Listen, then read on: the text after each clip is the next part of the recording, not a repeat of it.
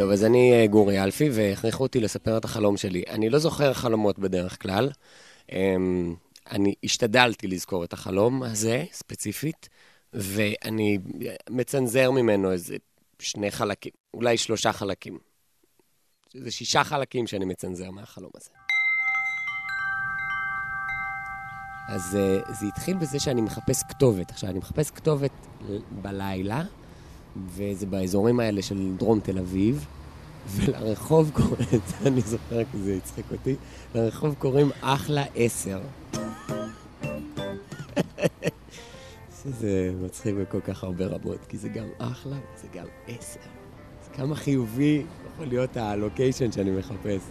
ואני מחפש, ואני אפילו לא זוכר סוג של ווייז או משהו כזה, אני פשוט מחפש את זה ואני שואל איפה זה.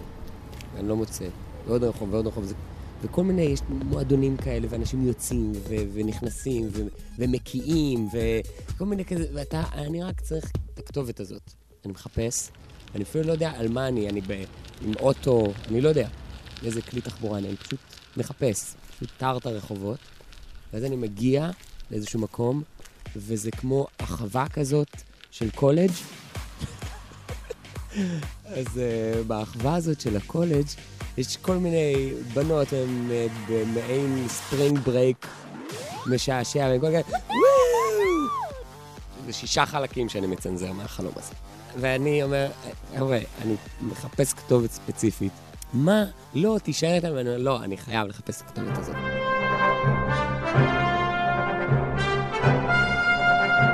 ואז אני כבר מוותר, ואני חוזר למקום שהייתי בו, לצומת שהייתי בה, ובצומת הזאת הילה שם, זאת אשתי, ואנחנו, אה, ואני אומר לה, לא מצאתי את זה. היא אומרת, לא, לא, בוא נחזור.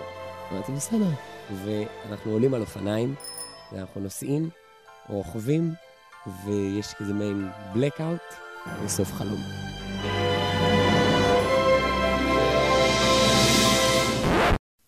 רוצה ניתוח, אגב?